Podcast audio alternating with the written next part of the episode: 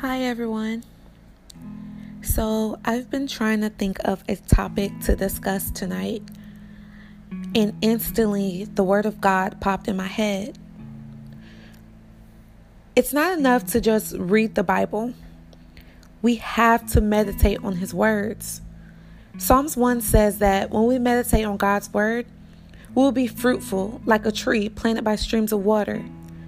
So, let's take a minute to assess that being planted near a stream, that tree will never run dry. It will never thirst and never be empty. That's what His Word does for us.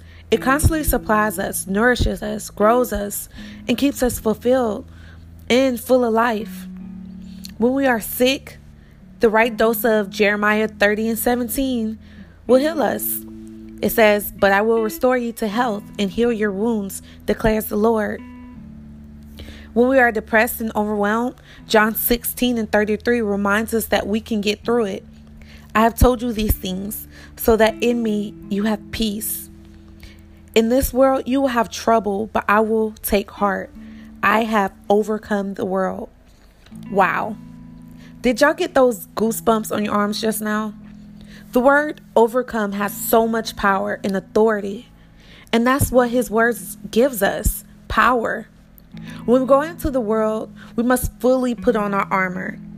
Not any heavy armor that will weigh us down, but the armor of God, fully dressed with the belt of truth, the breastplate of righteousness, the gospel of peace representing our boots, the shield of faith, the helmet of salvation, and most importantly, the sword, which represents the word of God. Now, this armor is not used on flesh. It's not supposed to be used to harm one another. Its sole purpose is for the things seen and unseen, those spiritual forces of evil. I, for one, understand how hard it is in this world. It's so hard to live in it sometimes. We have wars nonstop, we have battles within ourselves. It's extremely hard. But when we wake up in the morning and getting dressed for school or work, let's not forget to put our armor on. Our armor of God. Fasten it tight. Be fully prepared with our sword and go about our day. I hope everyone have a blessed and peaceful night.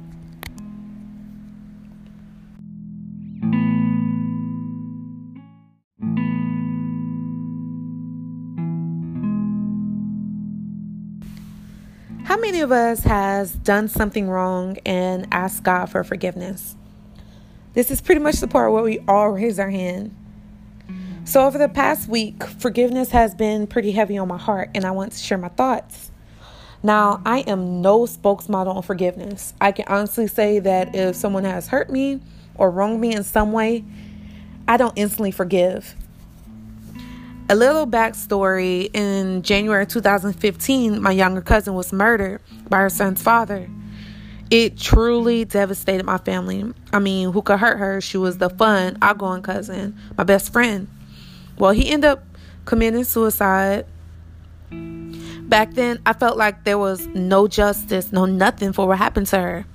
I was so angry, and all I remember was feeling was this dark and empty hole in my heart, this big void. I hated him. I hated him so much. It was a weird feeling because I didn't know I was capable of hating someone.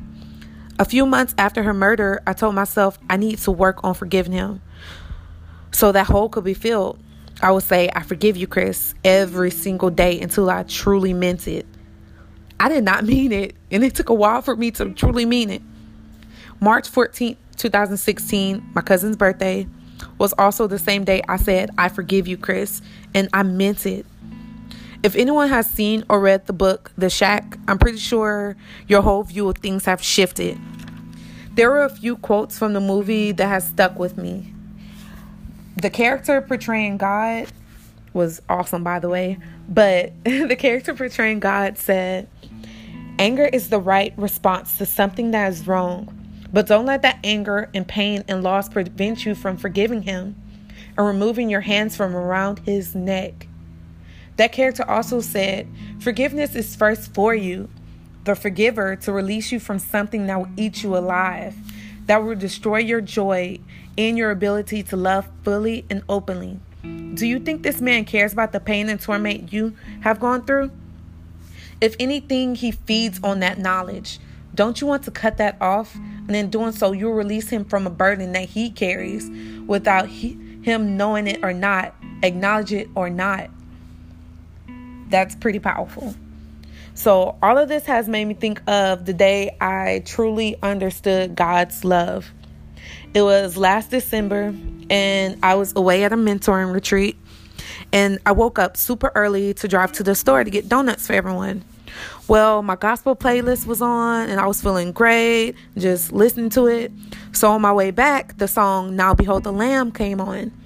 Now I have sung this song more than a gajillion times. I praise dance to it, listen to it and repeat, all of that. But this time was so different. As the intro started coming on, I heard God tell me to listen to the song and not with my ears, but with my heart. By the time the song ended, I had to pull over because it was raining hard and I was so overwhelmed with love. Some of us take for granted our lives.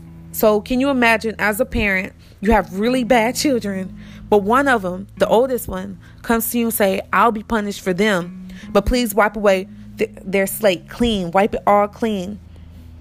I can't imagine how God felt to lose someone he truly loved to forgive people people that were truly awful. With that being said, if God can forgive us, even after all the bad we've done, why can't we forgive each other? In ending, I'll leave you guys with a scripture Be kind and compassionate to one another, forgiving each other, just as in Christ God forgave you. That's from Ephesians 4 and 32. So, in prayer, Father, thank you so much for waking us up today. Thank you for giving us another day, another season, another chance to fulfill our purpose. Father, just thank you for giving us an assignment. Thank you for restoring our hearts. We ask for forgiveness for our wrongdoings. You've spoken your promises over our lives, and as we continue to go about our days, Father, we pray that forgiveness is in our hearts. Please use us. Allow us to change hearts this week. Thank you so much for your love. In Jesus' mighty name we pray. Amen. I truly hope everyone has a great week. And please remember to have forgiveness in your hearts. See you again soon.